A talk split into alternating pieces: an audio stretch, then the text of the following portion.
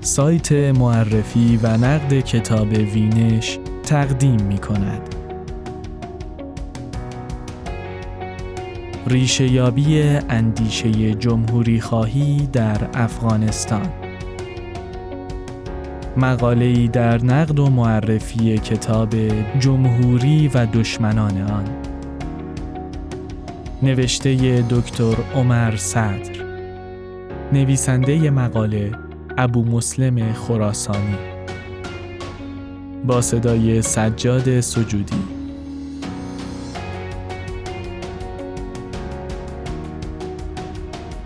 جمهوری و دشمنان آن وضعیت جمهوری در افغانستان آخرین پژوهش دکتر عمر صدر دانش آموخته علوم سیاسی و استاد دانشگاه آمریکایی افغانستان است که به تبیین فلسفی نظام جمهوری ریشه های تاریخی و وضعیت جمهوری خواهی در افغانستان پرداخته است.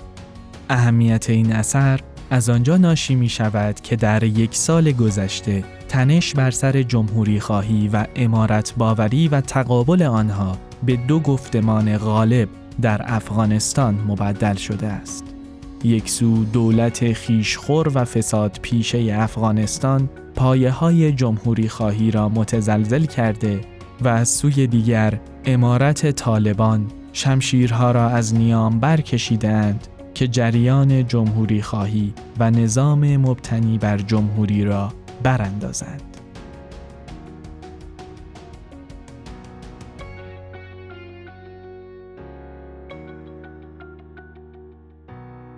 در سال 1352 محمد داوود خان دیکتاتور وطن دوست حکومت شاهی مشروطه محمد ظاهرشاه را با یک کودتای سفید ساقط کرد و در نخستین سخنرانی خود که از رادیو کابل تنین میانداخت در توجیه کودتا گفت که دموکراسی به آنارشی تبدیل و شاهی مشروطه به حکومت مطلقه تبدیل شده.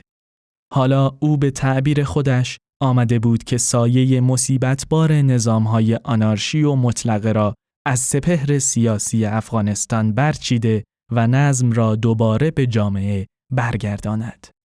از همین مقطع زمانی بود که نظام جمهوری وارد سیاست رسمی افغانستان شد و به گونه رسمی یک دولت که از برایند یک کودتا بیرون کشیده شده بود خود را نظام جمهوری نامید. محمد صدیق فرهنگ تاریخ پژوه و نویسنده جمهوری داوود خان را جمهوری شاهانه نامیده است که بعدها سرآغاز و آبستن تحولات مهم و سرنوشت ساز در تاریخ معاصر افغانستان شد.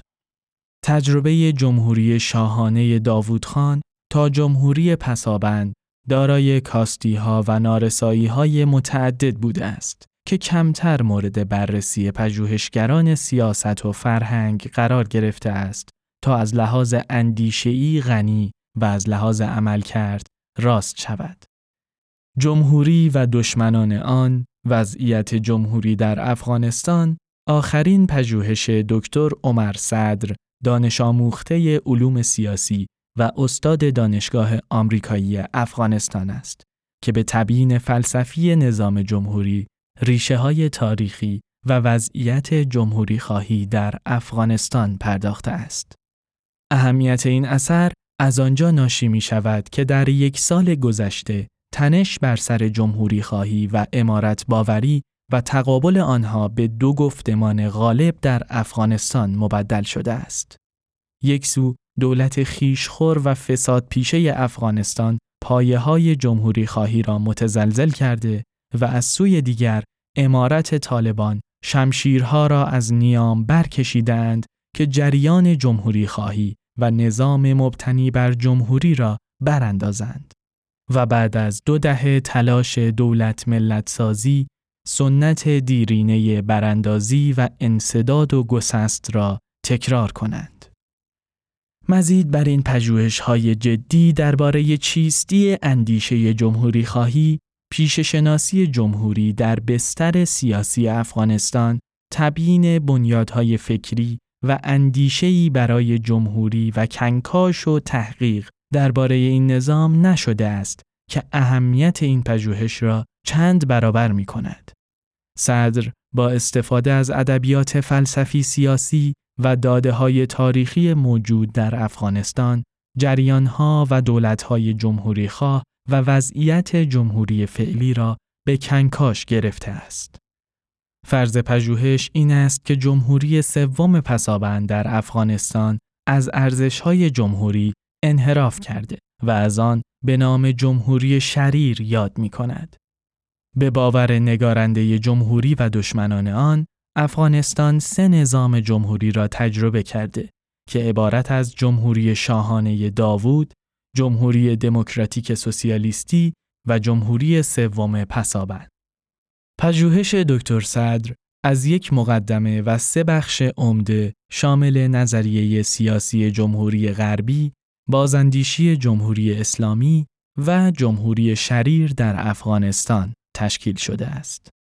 بخش نخست آن به بنیادهای فکری و اندیشه‌ای جمهوری غربی پرداخته و باورمند به این است که نظام جمهوری با دموکراسی و لیبرالیسم تفاوت‌های ظریف و نازک دارد که باید تفکیک شود.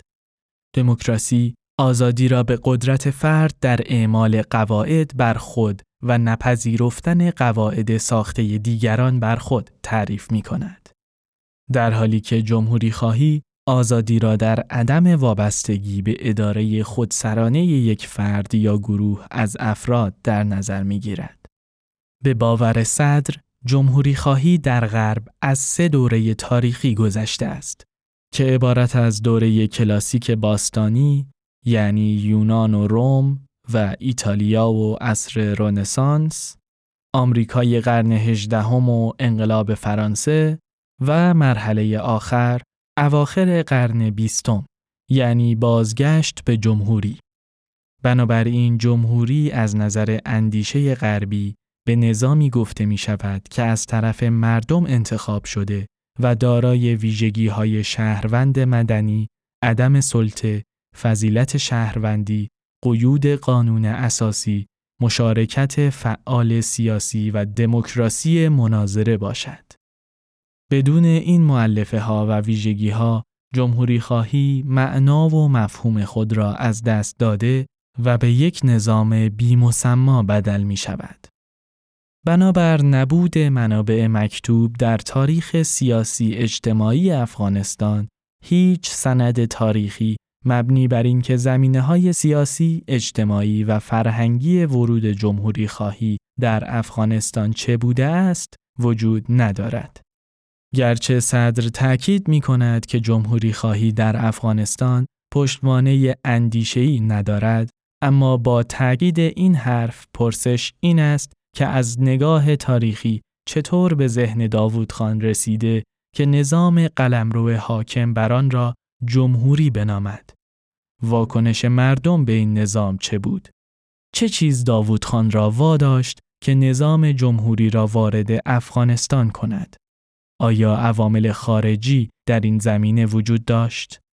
آیا کشوری بود که از اندیشه جمهوری خواهی حمایت کرده و زمینه حضور جمهوری خواهی در افغانستان را مساعد کرده باشد؟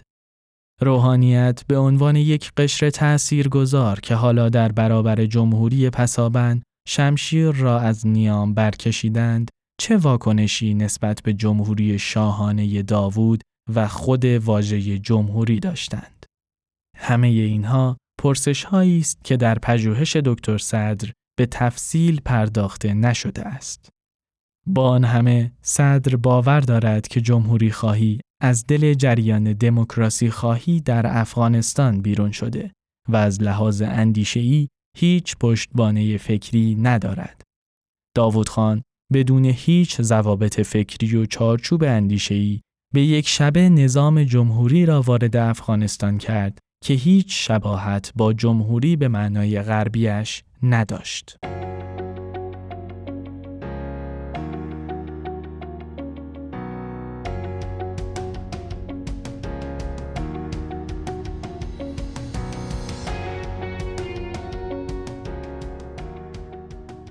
جمهوری شریر صدر جمهوری پسابند را جمهوری شریر می داند.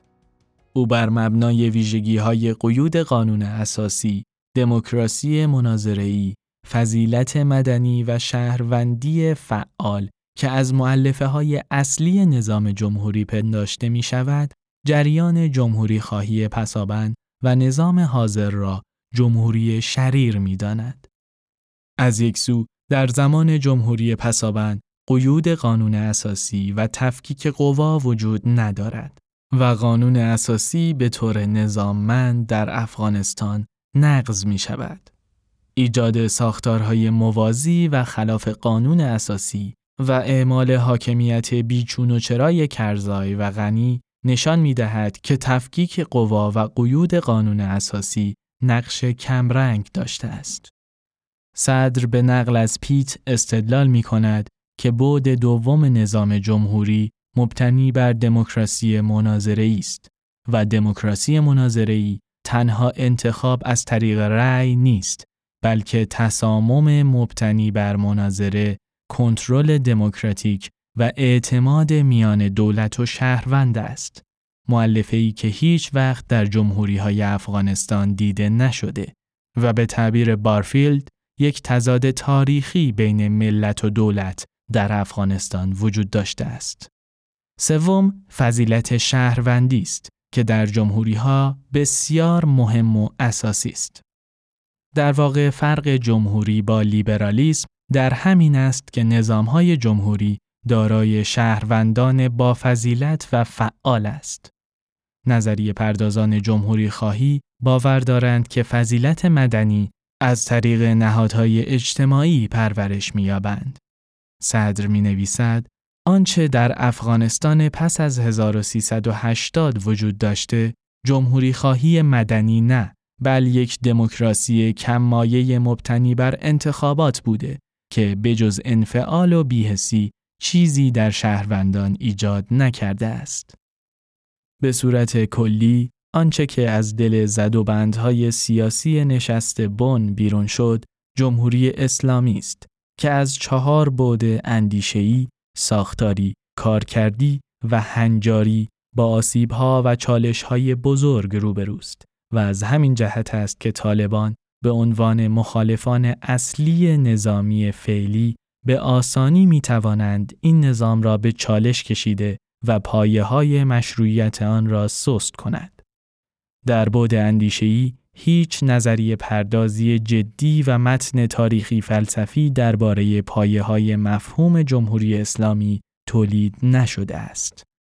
صدر توضیح می دهد که اصلا پسوند اسلامی در جمهوری افغانستان به صورت آنی و بدون هیچ کنکاش و بحث اندیشهی وارد شده است. گرچه در کشورهای دیگر از جمله ایران درباره رابطه جمهوری و اسلام کارهایی شده اما در افغانستان هیچ توجهی به این مهم نشده و به صورت کپی و بدون پشتبانه اندیشه‌ای این نظام وارد افغانستان شده است. در بعد ساختاری، جمهوری اسلامی افغانستان با ضعف قیود قانون اساسی روبروست و از همین جهت است که رئیس جمهوری در موارد بسیار می تواند قانون اساسی را نقض کرده و تسامم خودسرانه بگیرد و در بود کار کردی، خیشخوری، فساد و وابسته پروری جمهوری را دچار ضعف کرده و نبود فضیلت مدنی، افرادگرایی و قومگرایی مبانی هنجاری جمهوری را متزلزل کرده است. به باور صدر تمام این معلفه ها باعث شده است که جمهوری اسلامی افغانستان به جمهوری شریر و بی مسما بدل شده و از مسیر اصلی جمهوری خواهی منحرف شود.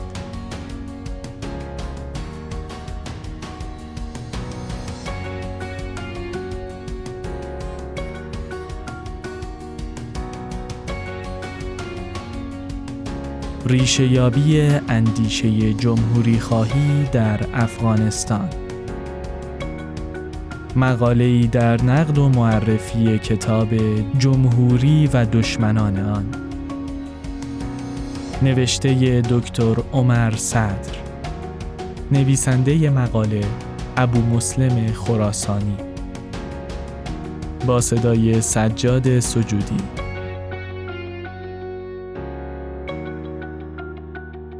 این مقاله و دهها نوشته و نقد دیگر درباره کتابهای کلاسیک و جدید انتشار را در سایت معرفی و نقد کتاب وینش بخوانید.